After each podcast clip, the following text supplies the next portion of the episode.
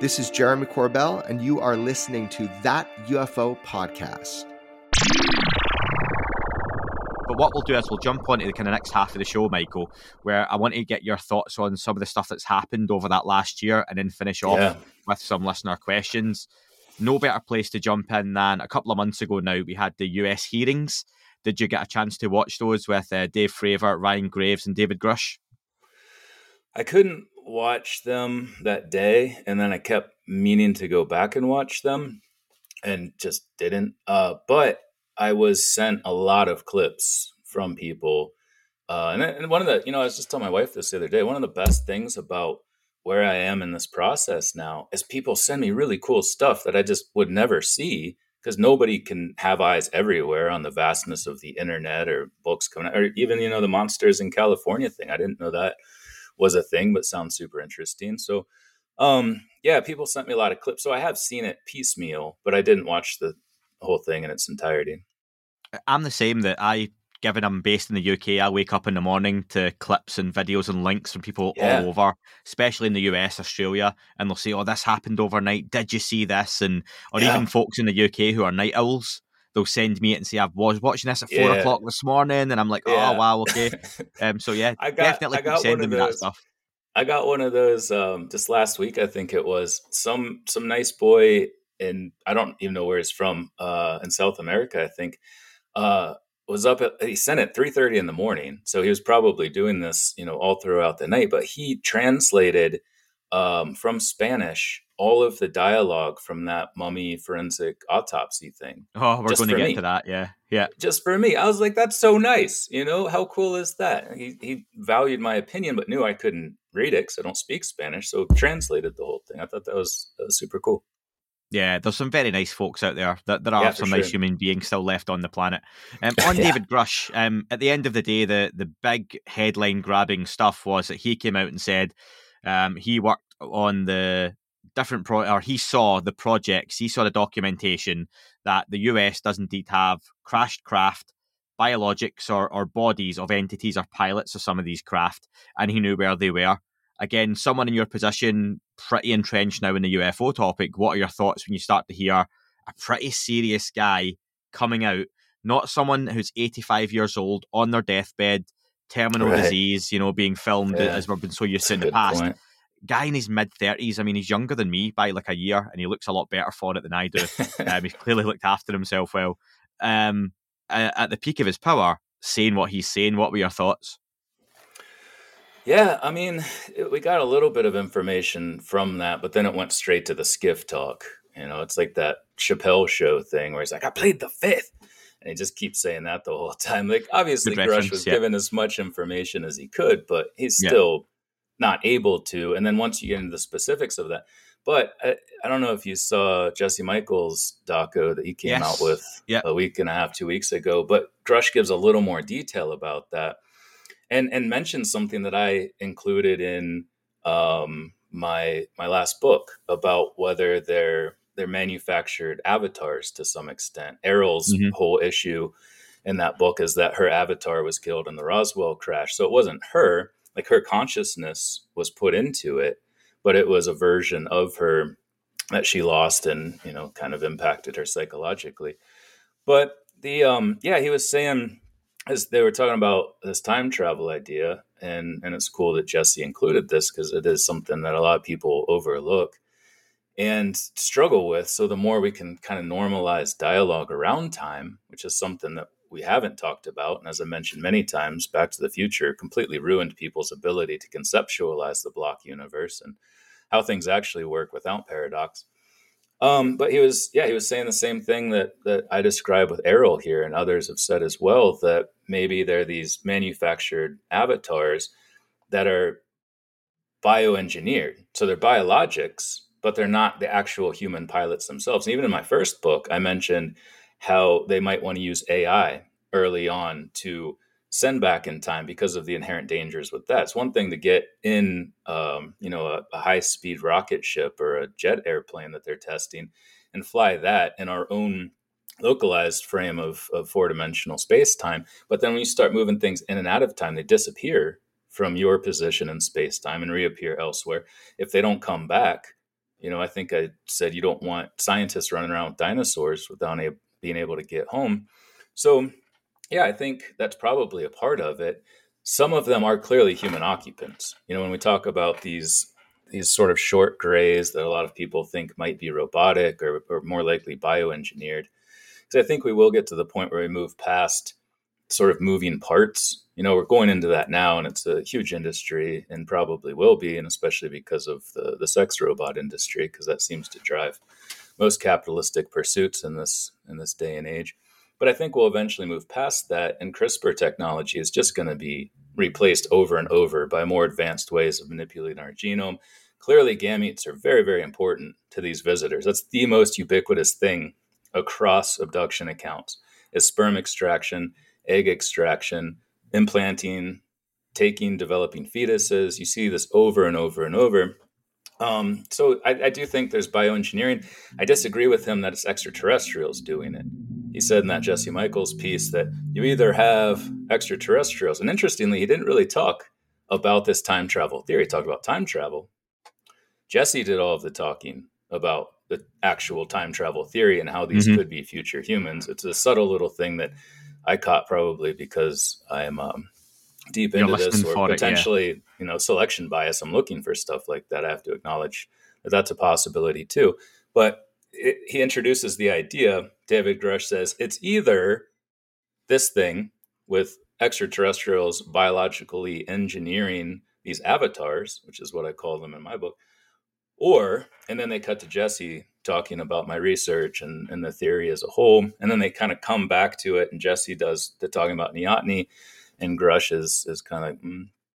and then they talk about, you know, the holographic principle and the, the sort of zoo model and a lot of things. So it was really interesting conversation that I feel like we got more about the biologics from that than what we did from his talk in Congress. But I think that was an important place to open the doors to this and say there there are things inside these craft. And he he alluded to that with um, Ross Coulthart too in the original News Nation interview.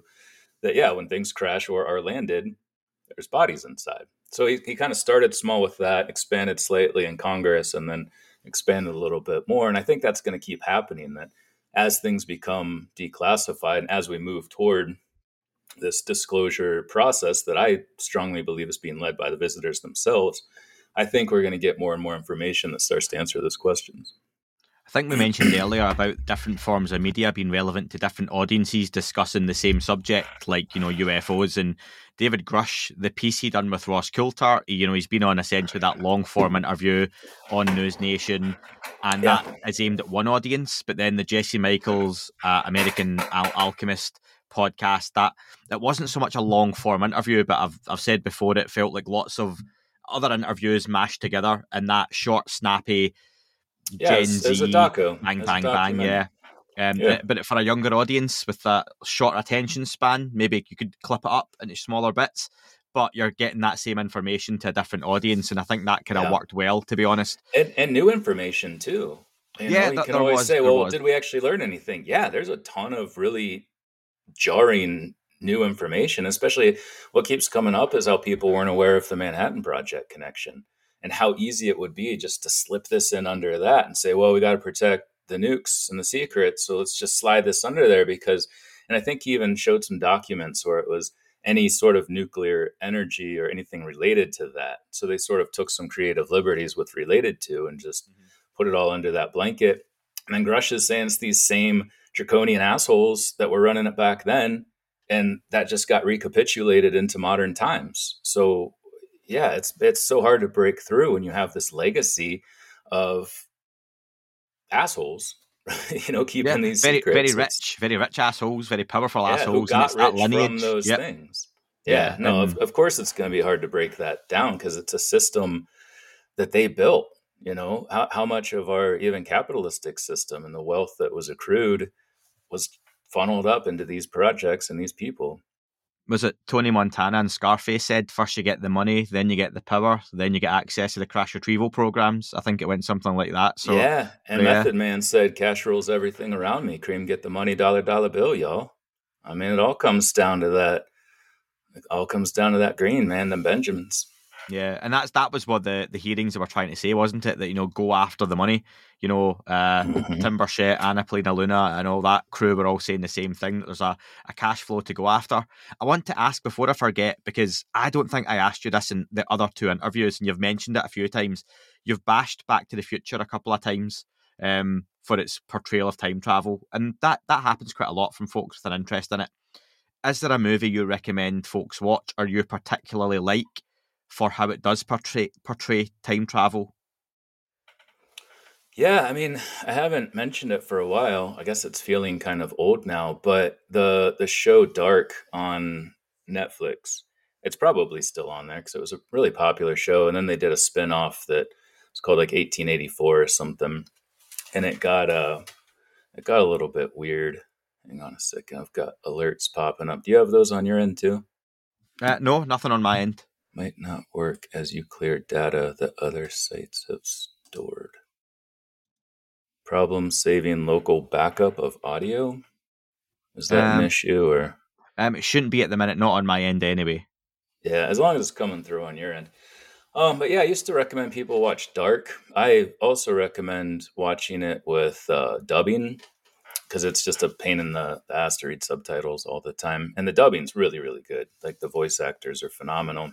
But the whole first and second um, seasons, there's a third too, which goes a little more into the many worlds. But the first two are solid block universe, well acted, well portrayed uh, TV drama. It's it's really well done. Um, Interstellar, I guess, kind of uh, toys around with it. They did it pretty well.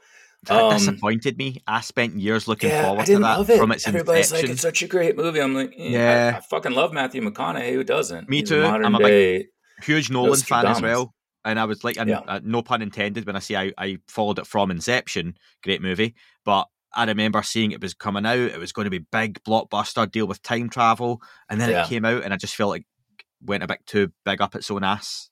Yeah, I mean, I'm I'm not a huge fan, but as far as self consistency, it's not bad. And then my friend Hussein Ali Agrama, the University of Chicago, who is uh, the the uh, famous University of Chicago professor referenced in my my third book. I didn't use his name because it's a pretty fucked up book, but um, yeah, so he was telling me I met him early on in 2019, long before he ever outed himself as being interested, and has since gone on. He published one of the first peer-reviewed articles about UFOs.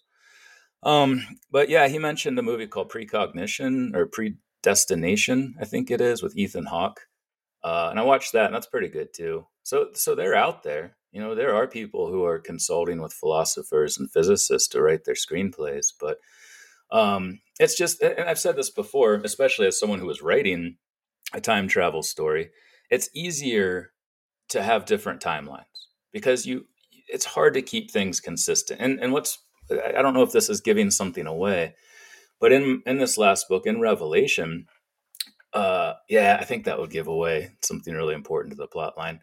But but you basically have to decide at the beginning: is this going to be a many worlds time travel book, or is this going to be uh, a block universe time travel book, screenplay, whatever it is you're making?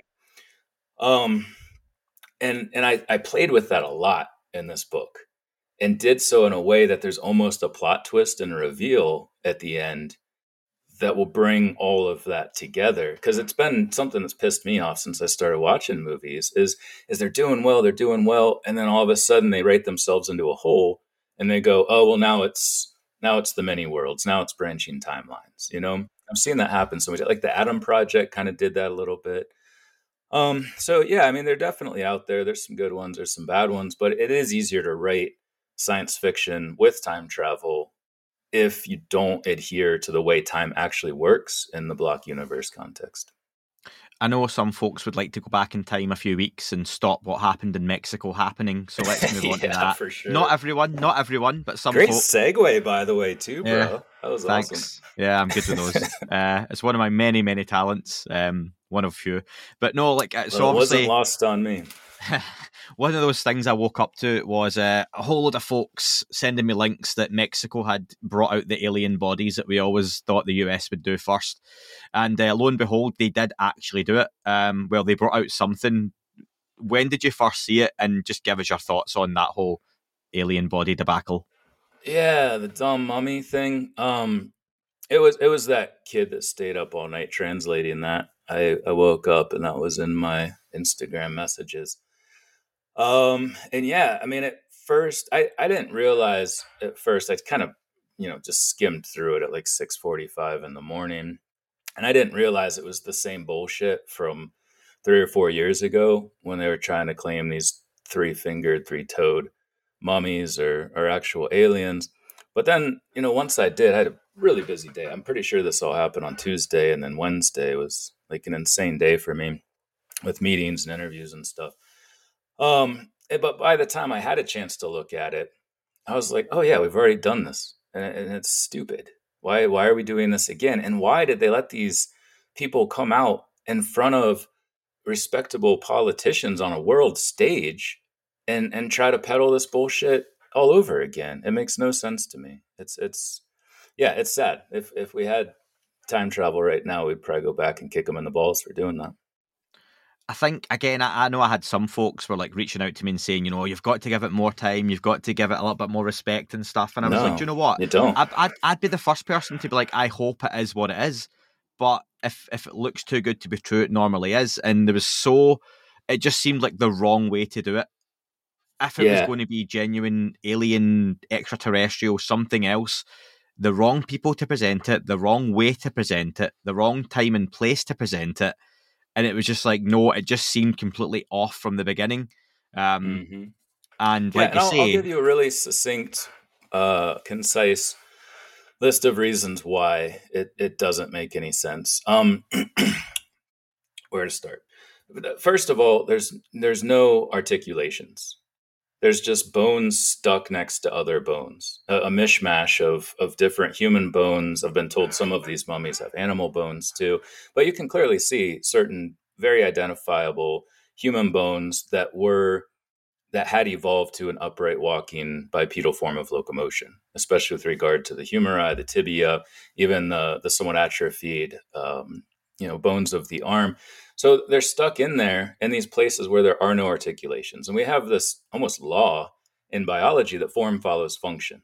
And you can look at the form of any tetrapod going back 400 million years, and the the bones of whales and snakes and bats and mice all have the same tetrapod four limb configuration with articulations in the bones that are modified for that animal's specific form of locomotion. Okay. And and so the fact that they're all just stuck together with no actual way in which the bones fit together so they move raises a lot of red flags. The other one is that these aliens were all made to look like the same sort of type of species you know, very small, which is probably because they were robbing the graves of children to make these things, but they're all very small. But if you look at their individual morphologies, they're not even the same organism, or we wouldn't consider them the same species, even, or probably genus, because they're taking all these different bones and throwing them together to make that outwardly appearing alien form. But if you look inside at the bones, they're not even related. You know, we would expect all of these different mummies, if they are part of these same alien entities, to have the exact same morphology, and they don't. Especially in the hands, you can see it very clearly in the hands, and you can even see how the hoaxers were changing and getting better at making these hands. The first couple that you see, the older ones, are just completely asinine. They don't make any sense whatsoever, especially when you factor in the articulations. And then lastly, yeah, just that grave robbing thing. These assholes are robbing the graves of children uh, around a thousand years ago, and then piecing these things together to de- delegitimize the UFO phenomenon, and and that's disgusting on so many fronts. Um, these, you know, it, it- we're we're especially in a position as anthropologists, we're especially very easily agitated by that because we go out of our way to protect graves, to protect the the cultural history of these various indigenous groups, and these assholes are just stealing bones, mashing them together, and then selling them to idiots to to display in front of television cameras. And yeah, the, your your initial thoughts on that, your intuition is spot on. It's it's horrible on so many levels. Yeah, and I think the they're looking at potential criminal investigations. They given should. the It's Peru illegal. weren't happy. Yeah, was it the governor of Peru? She wasn't happy that they've taken the bodies out and how that was Yeah. allowed. And yeah, it's if you look past the whole oh sensational alien stuff, there's that human element to it that maybe long gone ancestors of ancestors, but children, Yeah. adults, whatever it is, it's it's not nice potentially. And yeah, so for me, I think just the story disappearing how quickly it has says a lot as well. Um, yeah, and there's not a whole lot more to it, and you know far more about this stuff than me, and you've put that put that across yeah, I did. well. Uh, I did an interview here in the states on a show called Mike and Marise's Mind Escape, and we spent a solid forty minutes on this question. So yeah, if people want to hear more of my angry ravings about that, they can go check out that show too. I will make a note now to put that in the description because I get shouted at by listeners and viewers for not doing that enough. So um, I'll put Mike and Yeah, Marise in the description. I mean, it's it's cooperation, not competition. And, and like you said earlier, you know, someone sitting in front of a green screen in their basement or shed uh, can reach millions of people. You know, and and th- that role is important. It's vital to all of this. It's not just the people that have knowledge about the crashes or whatever aspect of this that bring it. There needs to be an audience and a way to reach that audience. So your contributions as broadcasters is extremely important to this. Shout out to all the people in sheds out there. Yeah, um, people who are not in flooded, sheds. flooded sheds, especially. Yeah, almost almost flooded sheds. Yeah, as we say it. But at least it's cool today, which is nice. I can breathe. Speaking of time travel, we have had to record this piece a few days after the original interview. So if you listened to part one already, which so many of you have, so thank you for that. And the feedback, as always, has been wonderful, especially for Dr. Masters. A lot of folks loved hearing you talk, love hearing you talk, and have been discussing that book as well. So fingers crossed we see some extra sales coming in too and some opinions. And remember, leave that book review too. Um, so it's going to sound like what's Andy talking about, but like I say, we're two days after the original recording due to some audio gremlins in the system, and we're going to kind of finish up the conversation. We just talked about the US hearings, the Mexican alien bodies, the follow up, and we were going to talk about the NASA report, uh, the oft. Mm, disputed whether it was going to be about aliens, green men, flying saucers. Most folks, I think, realised it was a, a report about a report. It was a preliminary assessment. Um, the NASA report came and went. Now, I remember you saying you never saw the press conference yourself, but you you saw some clips online. Um, but the report is it what you kind of expected that NASA were going to come out and say there there's something there to study, but here's how to do it, and that's all there was. Yeah. By the way, can I just mention that it had been a, a year since I spoke with you last, and now I get to talk to you twice in two days, which is just magical. We should do this every two days, I think. Make it a recurring segment, yeah. Yeah, yeah, why not? Um, yeah, so you're right. I didn't watch it, and I haven't really been paying attention to a lot of what NASA does because, um, you know, it's it's always going to be a nothing burger. I think, like I, I mentioned you uh, last time we spoke two days ago, um, it's it seems like NASA has known what's been going on for a long time, and much like the U.S. Air Force and especially the Office of Special Investigations, they've had access to information over a period of time that allows them to form some pretty good ideas about what's going on, and they're probably sitting on mountains of videos and photographs, and so yeah, we're not going to get that unfortunately, and it's very clear uh, based on the overall vibe of the guy in charge. You told me his name last time, Bill something. Bill Nelson, yeah. Yeah, Bill Nelson, and then you know, same thing with AARO, that Kirkpatrick guy. Just it seems to be the same old, same old. You know, the the divide and conquer, the redirects, the it's a whole lot of nothing. It's swamp gas, my ass, to to quote a guy I met in um, Can uh, I ask why do you think why do you think that is though? Because it surely for decades and decades and decades, none of these organisations got involved in any capacity. But now it seems they're almost going out their way to get involved. But many would see it as, like you say, a nothing burger is the popular phrase, or Yeah. they're being uh, dis- deliberately spreading disinformation or poo pooing the subject. Why do you think that is? Well, I think they feel like they have to because people, you know, uh, many of your uh, listeners and people that have been interested in this a long time are starting to push for this. And there seems to be this mounting grassroots effort that's starting to pay off where things are happening, pressure is being applied, not just here, but within Congress in the US and elsewhere. Um, even the Senate, obviously, with the Schumer bill that I think is up for a vote pretty soon. Um, so I think it's mostly uh, like like it is with Congress that they're trying to get out ahead of something that they know is happening. And you know, like I've said before, I do think that a lot of this is being initiated and implemented by the visitors themselves. That there is some some point in time we've reached where it's time for people to know for whatever reason you know it's an impending cataclysm or we've just reached a point where we can finally understand what's going on and who's behind it um, so i think they feel an obligation to be involved in the conversation but they're not opening the vaults and they're not going to anytime soon until they're forced to or feel that it's the appropriate time to do so but I mean, th- think about how the Navy was put out in front of all of this initially, you know, and they're talking about changing the reporting structure, the hierarchy for pilots who see things. And that was all great, you know, and they legitimized through the Pentagon website, the FLIR Gimbal Go Fast videos. So there was progress, but was only coming from that organization at first. meanwhile, the Air Force is completely silent on this, and they know they know what's going on. They're the ones that were putting out these garbage reporting operations, Grudge, Sign, Blue Book, uh, really since the 40s. So to me, it feels like more of the same, and it's kind of disheartening. But hopefully, there's a, a sea change coming at some point.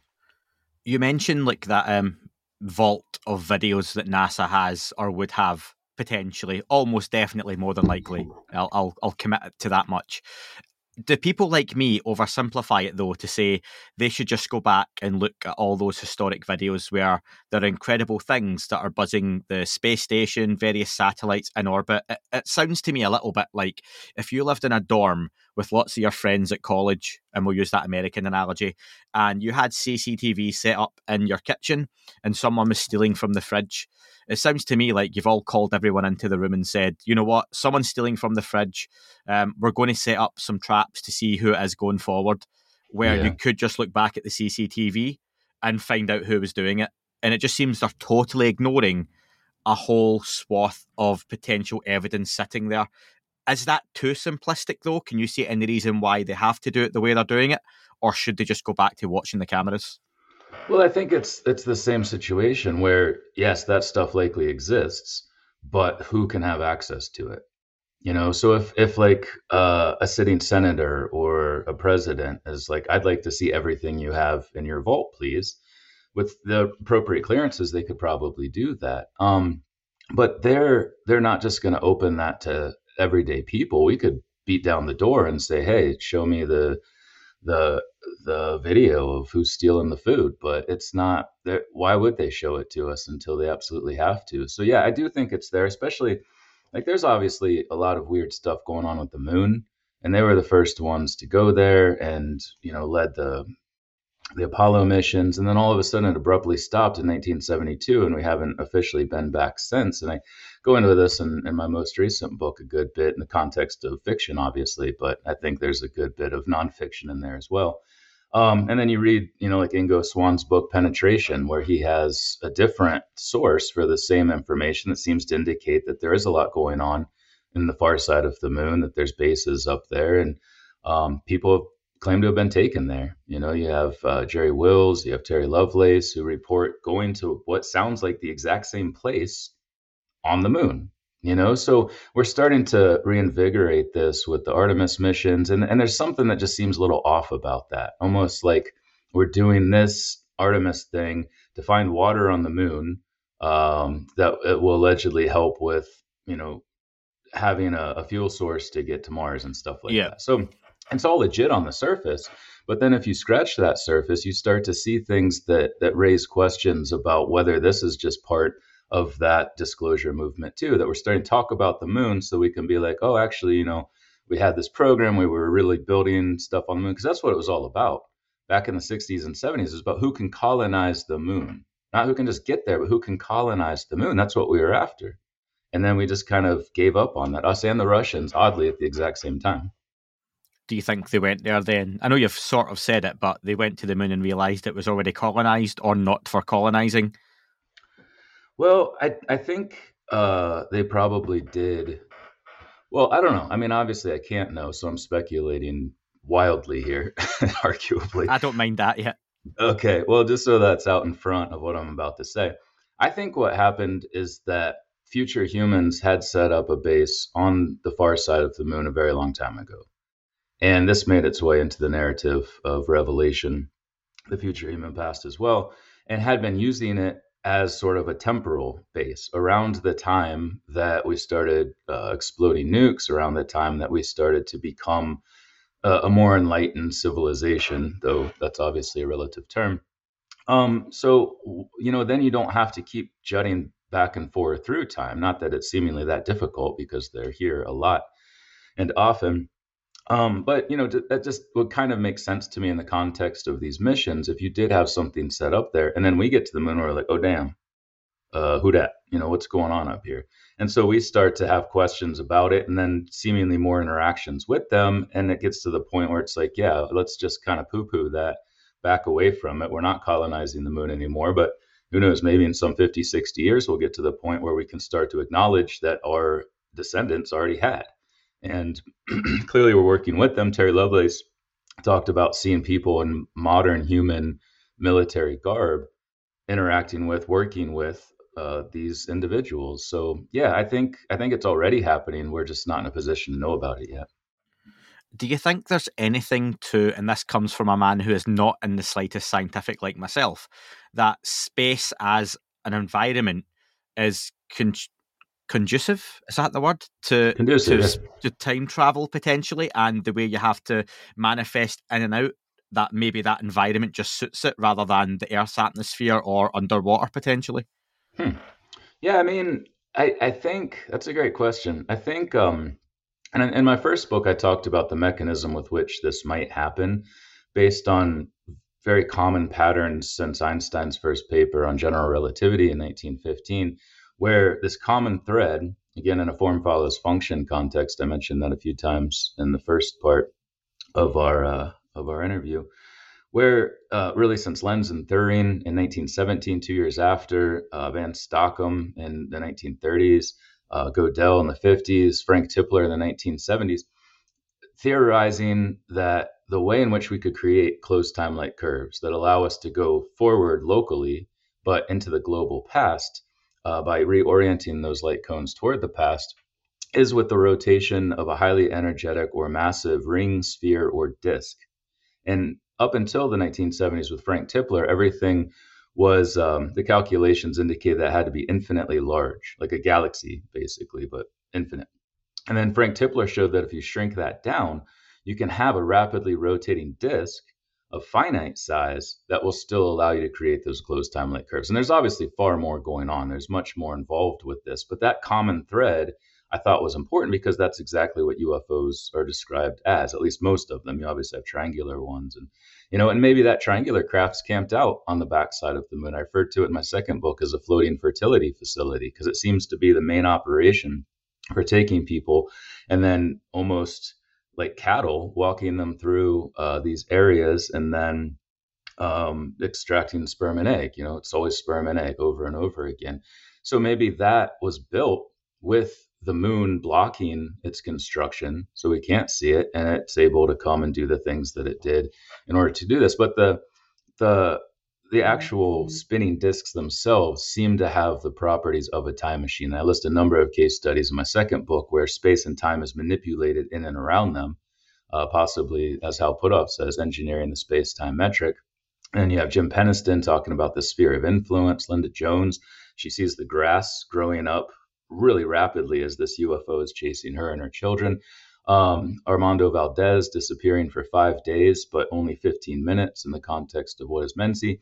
So there's all of these indications that they are manipulating space time. But so so this is you know where it gets into the transmedium aspects, where it gets into uh, what is how involved in our reality in linear time are they? So are they popping into space because it's easier? Are they popping into the atmosphere because it's the same underwater? It I don't know. Like I honestly don't know, and I can't answer that question. But if they are making a sort of bubble that insulates them from our normal frame of reference in this four dimension of space time that we that we observe, it could help explain the g forces. It could help explain why we shoot at them and they can easily dodge our bullets because they see time at a different speed than us. But then, if they are that insulated, would it matter if they popped into right now underwater, in the air, in space? I, I don't know. That's a great question. And I think um, it's one I'd love to ask them at some point. No, and I love speculating on that kind of stuff as well. So I appreciate the appreciate the answer. Uh, no DeLorean, no eighty eight miles an hour, as far as I can tell from your answer there, though. No, I don't. I don't think so. I think it's more complex than that. But I just had a dream about that yesterday, um, last night, actually probably this morning because I kind of slept in. Where we were making all this food and there were these leftovers, and we had a DeLorean outside, and we're like, "Why are we giving those to the chickens? We can put them in the time machine. You guys want to go somewhere?" And everybody's like, "Oh yeah, shit, let's get." Let's get the the scraps in the time machine instead of feeding them to the chickens. It was this weird little I don't know scene in my head.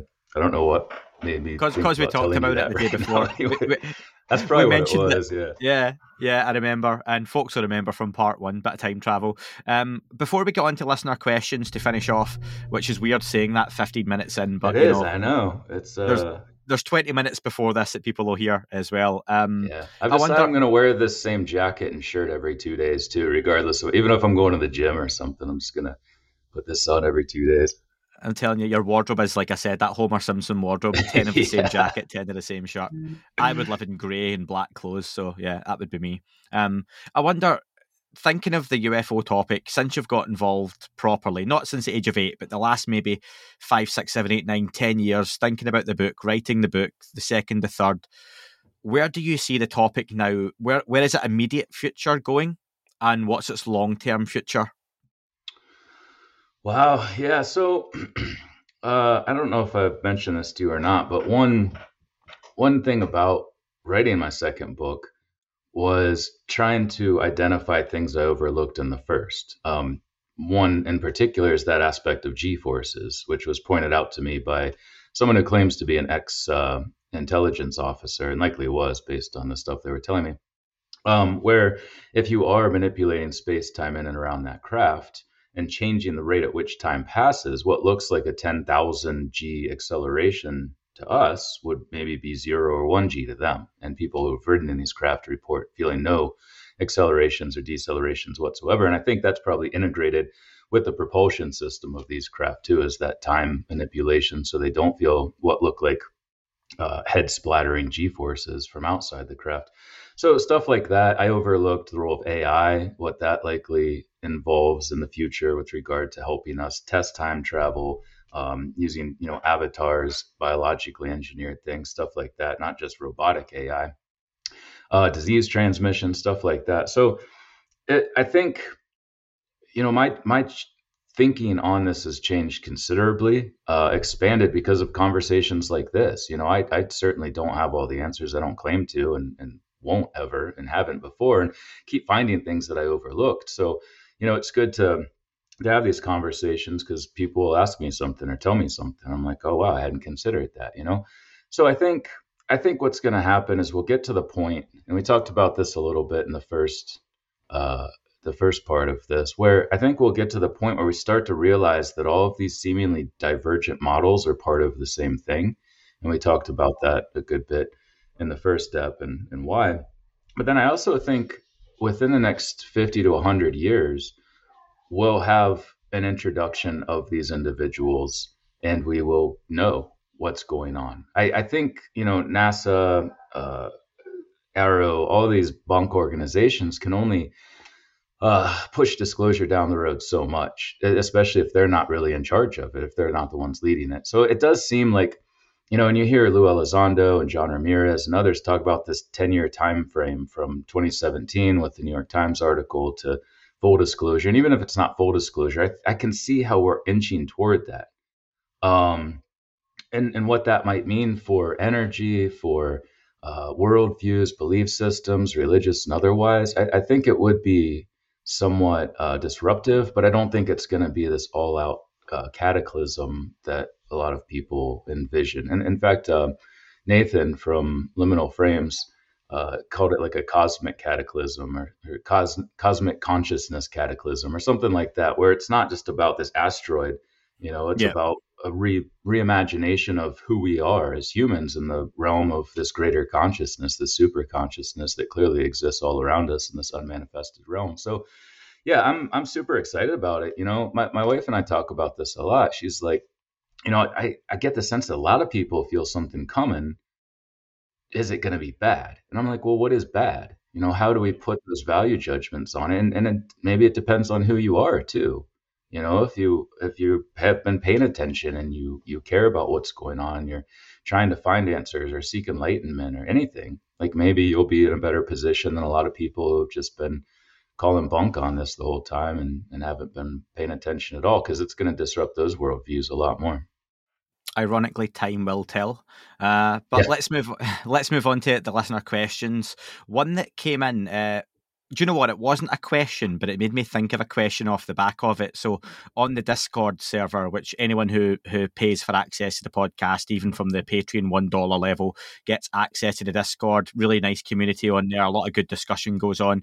And one of the regular contributors bb he put quite flippantly um, he hopes we discuss the fact that Linda Moulton Howe claimed that Nordic aliens made the T Rex. Now, that's a bit of a wild claim and statement, yeah. and that's that's probably in keeping with Linda Moulton Howe. But what it made me think, Michael, was do you have a tap out point in this conversation with UFOs where you can go along so far, but there comes a point you have to go, do you know what? That's that's too much for me, and you have to yeah. kind of leave the conversation.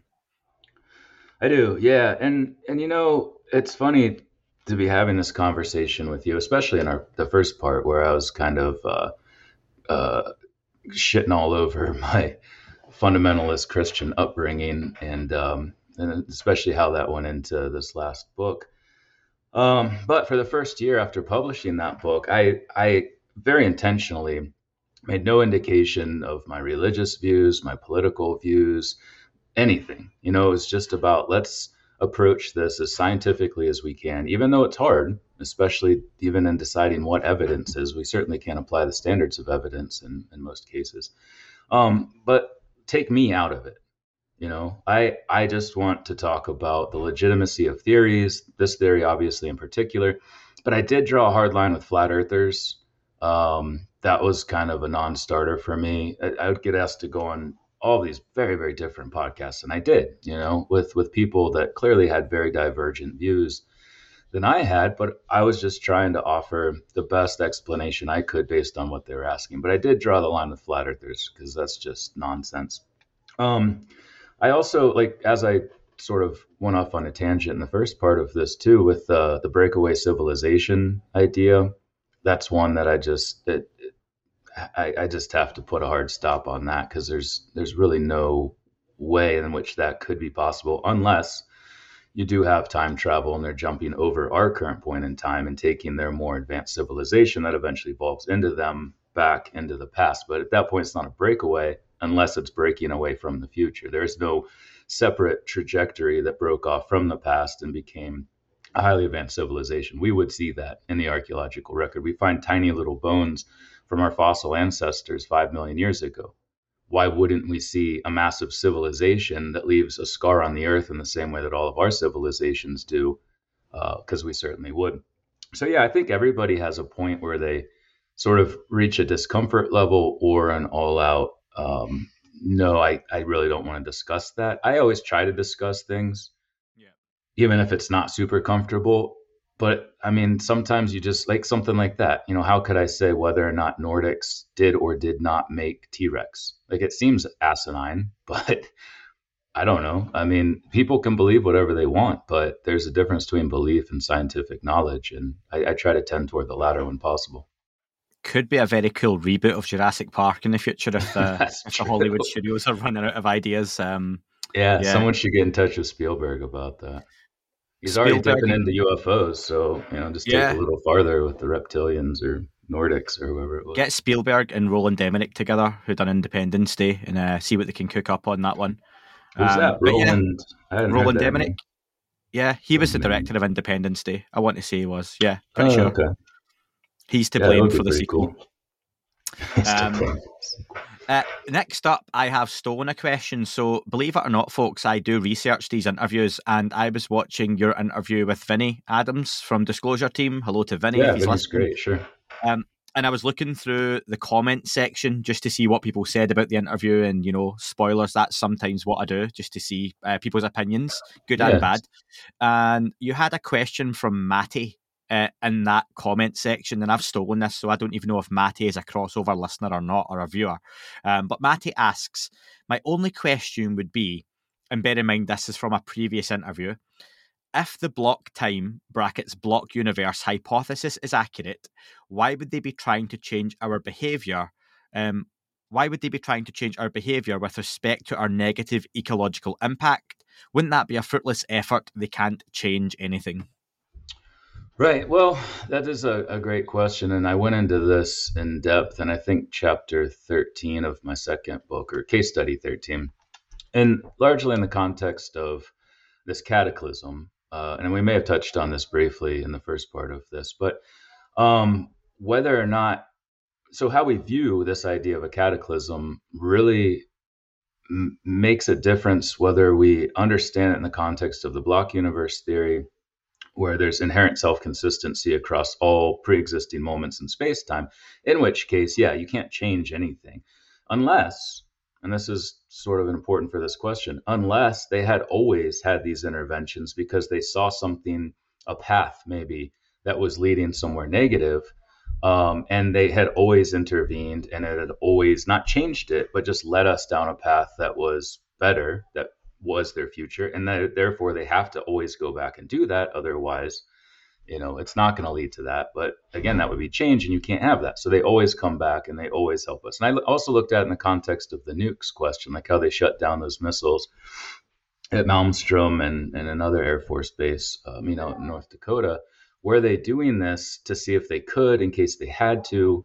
Or were they doing it to change something? And and so the other model then is the many worlds interpretation of quantum mechanics. We have these multiple timelines, in which case, yeah, you could have a change. You could alter history to some extent. That the new timeline is one that's cataclysm free. There's no nukes that go off. But then what happens? Does everyone have to jump over to that timeline, or is it only the individuals who made that change that are now in that timeline? So there gets to be issues really paradoxes, you can call them, anytime there is change. But you're right, in the block universe model, it's not changing it, it's just doing potentially doing what you had always done to help avoid something that you know you have to go back and do to avoid that thing, if that makes any damn sense at all. Yeah, absolutely. No, thank you for that. And thank you, Matty. Hopefully, you heard that answer. Um, question from Soul Explorer as a UFO thinker and respected member of the Butte, Montana community, have you ever come across any evidence supporting the rumour that President Eisenhower did in fact meet with future humans at the Cavalier Lounge in downtown Butte in the early 1950s? Or is that rumour one you'd need to be suffering heat stroke to believe? Uh, he told me I'd laugh at that question. And yes, yes, I. uh, yeah, um, oh, that's hilarious. Um, no, no, there's no evidence of that. And and yes, Nathan, that's hilarious.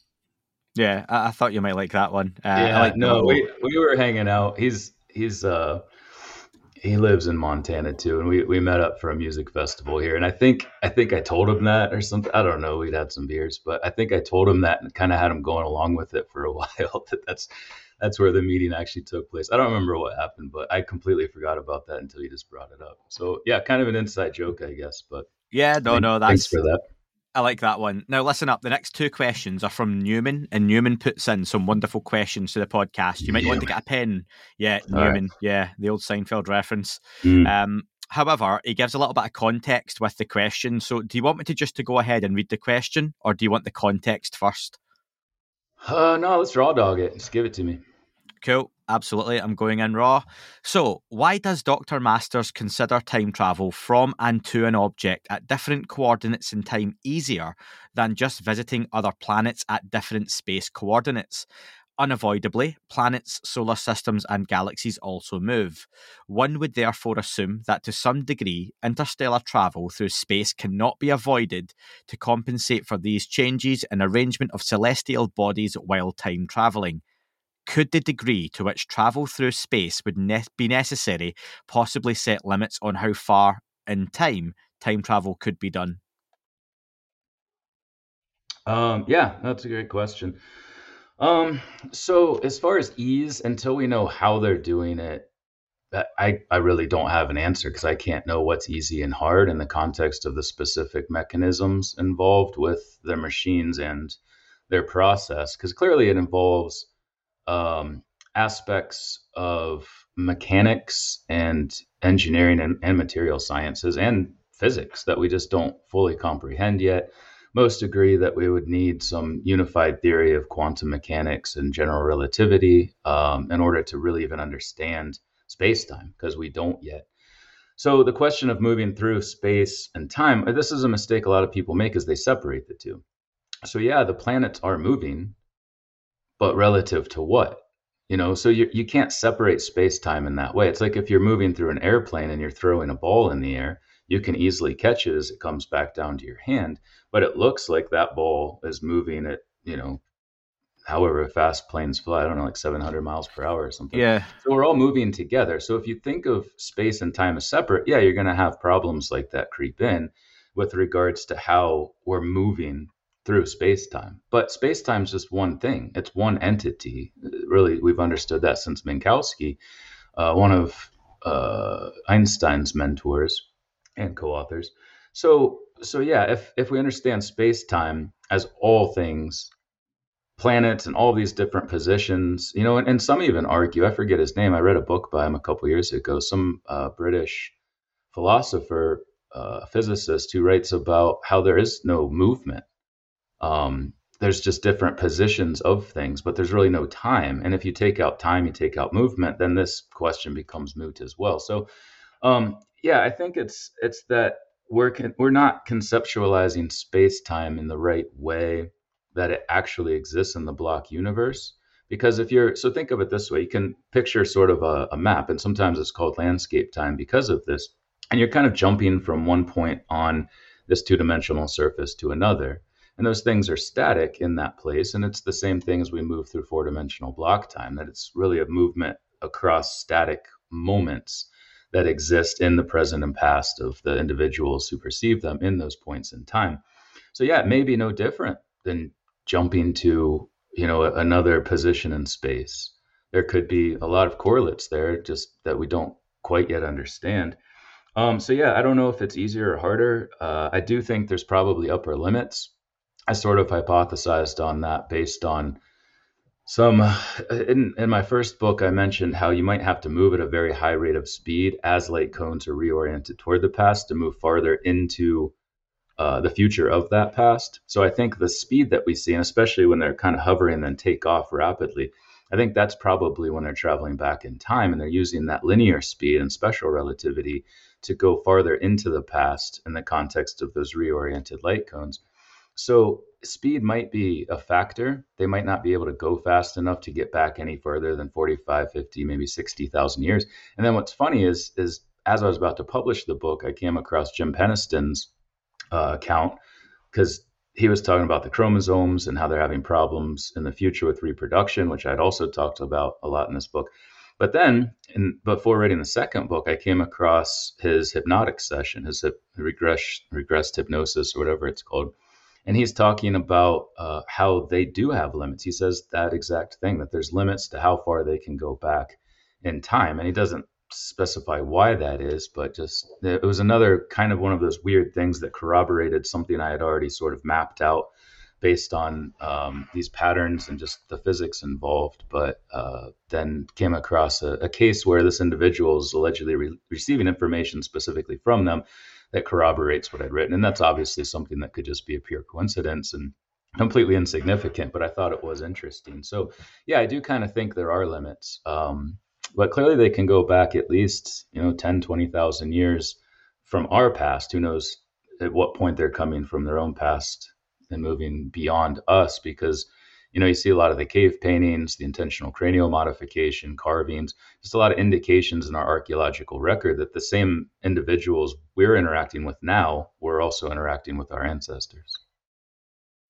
As a follow up, uh, same uh, same submission from Newman. Sunday folks, forgive me for having a bit of a brain fart.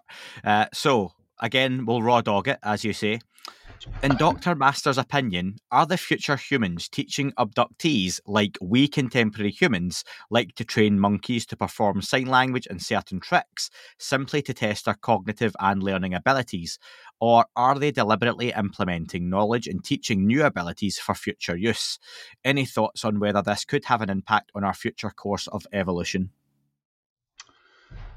Yeah, uh, both. It's very clear that both are happening. Um, yeah, you look at any number of these abduction accounts, and quite often there are um, images conveyed, information conveyed, oftentimes telepathically, or they'll actually show on a screen, even to small children who don't fully comprehend what they're seeing. And in the first case study in my second book, I talked about Mike and Leo Dworshak, who were shown all of these images, and they're confusing to them, but they sort of were processing what it was, and it may have impacted them uh, throughout their lives. Who knows?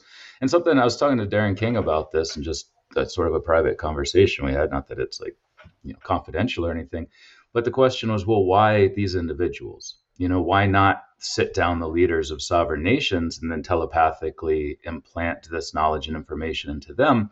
And and what we decided is that you know, people like us who are having these conversations are talking about these people and their experiences a lot, you know? So it's not just that one person and whatever they do in their life with that information, but all of the people who know of that and research it and study it and talk about it with all of these other people who then uh, we're spreading that message. You know, we don't have the exact details of it. We didn't get the telepathic download per se, but then the overall message is still making its way into the broader public um, but yeah, they're clearly also interacting with and giving information to certain people. It's impossible to know what that end is. And, and I think this indicates they are future humans as well, that they know what that information is going to do and when, because they already have that future knowledge or they wouldn't be coming back to do it in order to uh, add that information and whatever comes from it into these individuals in these various times. So intent is obviously difficult. We talked about this a good bit in the first part of this interview. We can't know why they're doing it, but there is absolutely no doubt that they are doing it. Um, it's just, uh, you know, it'll take time to find out why. And uh, final question from Peter Is there any evidence to suggest that non human intelligences or future humans are either assisting or combating global warming? For example, terraforming to suit their physiologies, or maybe the rumoured 2027 date is when they step in and deploy anti global warming technologies in public? You know, it's a great question. It's not something I've looked into a lot eh, with regard to that question specifically, but you know, we can look at the messages that are given, the technology they have, you know, if it's based on zero point energy, which we know is orders of magnitude between 50 and 100, uh, just to kind of squeeze that cosmological paradox down a little bit, orders of magnitude more powerful than nuclear energy. And we have obviously seen what we can do with uh, nuclear fission and fusion. So, you know, if if that is, and and really since E.B. Tylor, uh, he's a well-known anthropologist from the early 1900s, recognized this correlation very early on that the complexity of a civilization is directly correlated with its ability to extract and utilize energy. And that's really what we're facing here. And we've gone through all of these iterations of different types of energies that we extract and use um, even harnessing the nuclear force with these nuclear reactors. But again, it's just heat. We're just heating up water and making steam again. We're not actually really harvesting that energy and using it in a one to one ratio. We're still using primitive technology through steam, which goes back, you know, to the early 1900s, maybe even earlier. So, yeah, I think it would revolutionize our ability to use energy. And if it's clean energy, obviously it would mitigate the problems that we're having with climate change. And and you know, to circle back to your earlier question, I, that's kind of a place I draw a line too, because there's very clear, undeniable evidence that humans in the Anthropocene have been affecting the climate, and you can see it all around you. Uh, it, it doesn't matter where you live; it's very clear. So yeah, it's, it's, basically science deniers, I guess, is what we're saying. That's where I draw the line is with science deniers. But yeah, so I think you know that might be a part of it because again, you got to ask, as as Paul Hynek asked, and I talked about this in that um, lecture I gave in Phoenix that I mentioned to you last time. Uh, how would they find us, and why would they care? Is what he says with regard to this this time travel idea, and it helps check both those boxes. How would they find us? Because they are us, just in the future of what is um, you know their own past. And why would they care? Why would they care about this planet unless they're stakeholders in it? Unless they have to live on this planet after us. So, obviously, an extraterrestrial civilization with their own planet, if they did care about ours and its resources, they would just come here and take them, take them back to their planet. But if they are us from the future, they would very much care about what we're doing to it, and especially if we did get close to the point where we're about to nuke each other because it's not just killing us. Having a lot of us gone is probably a win for them because that's fewer people that are contributing to these problems in the environment and elsewhere that then affect them in the future. So, yeah, I think it's important to recognize that if they if they do have these technologies, they would be incentivized to give many of them to us in the past if it can help ameliorate some problems that all of us will face as humans in that future. Awesome. Listen, that is a. We'll wrap it up there because you've been very good with your time. Like I say, over the course of two days. Um, just want you to let the listeners and viewers know uh, what are you working on? Anything right now? What is coming out in the near future? And how can they follow you? Get in touch.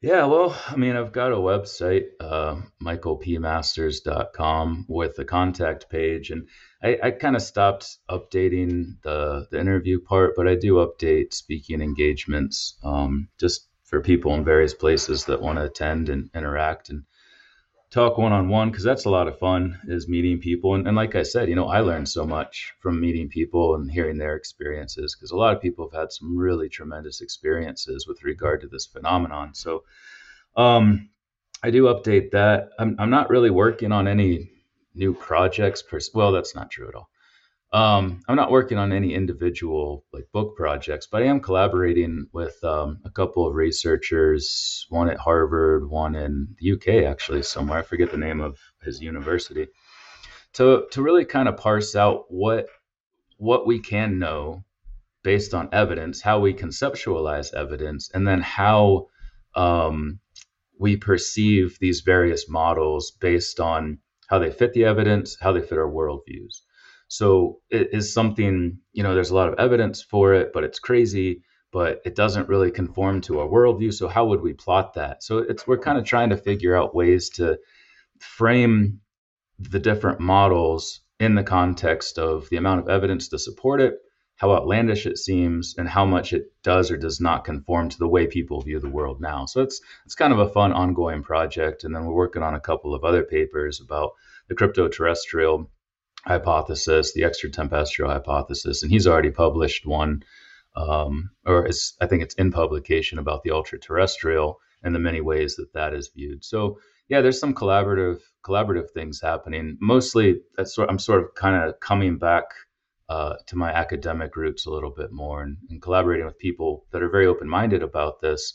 Um, but we're also trying to take a more qualitative and quantitative approach to the question. So um, yeah, that's that's kind of the the thing right now. But who knows? You know, as as fast as everything's changing, um, might get wrapped up in something else happening because every day seems to bring a new uh, new set of questions to ask, which is great. It's it's I mean, looking back even ten years ago, where we are now is phenomenal. I think it's it's something we should all be excited about. Well, I would encourage folks to click the link in the description, or if you just go onto any reputable bookseller, Amazon's always the most popular one, but I know folks like to support local booksellers too, wherever they can. So, Revelation, The Future Human Past is the latest publication by Dr. Michael Masters. Make sure you check it out. A very different book to his original first two as well, but a nice way to round off and complete that trilogy. I think, like we talked about, the cover says it all. I've got it behind me here if you're watching on YouTube. If you're listening, go check it out. You won't be disappointed. And uh, again, Dr. Masters, it won't be a year before I speak to you again. Um, so make sure it's sooner than that, okay? Well, even if it is, let's just do two days in a row again, and uh, knock it out. But yeah, it's always always great talking to you, Andy. I love your show. Love what you do. So keep it up, man. Thanks. That is all for this episode. Thank you very much for tuning in. Don't forget to leave the podcast a review on your chosen platform. Apple and Spotify do make a huge difference to the algorithm. If you're checking the show out on YouTube, please don't forget to like and leave a comment on here as well. Any sharing you do is very much appreciated on any social media platform. And finally, you can listen to shows ad free and sponsor free in their glorious full versions by subscribing for less than the price of a coffee on Apple, Spotify, just search That UFO Podcast Premium. YouTube, you can sign up and be a member, or you can do that through patreon.com. Thank you very much for listening, folks.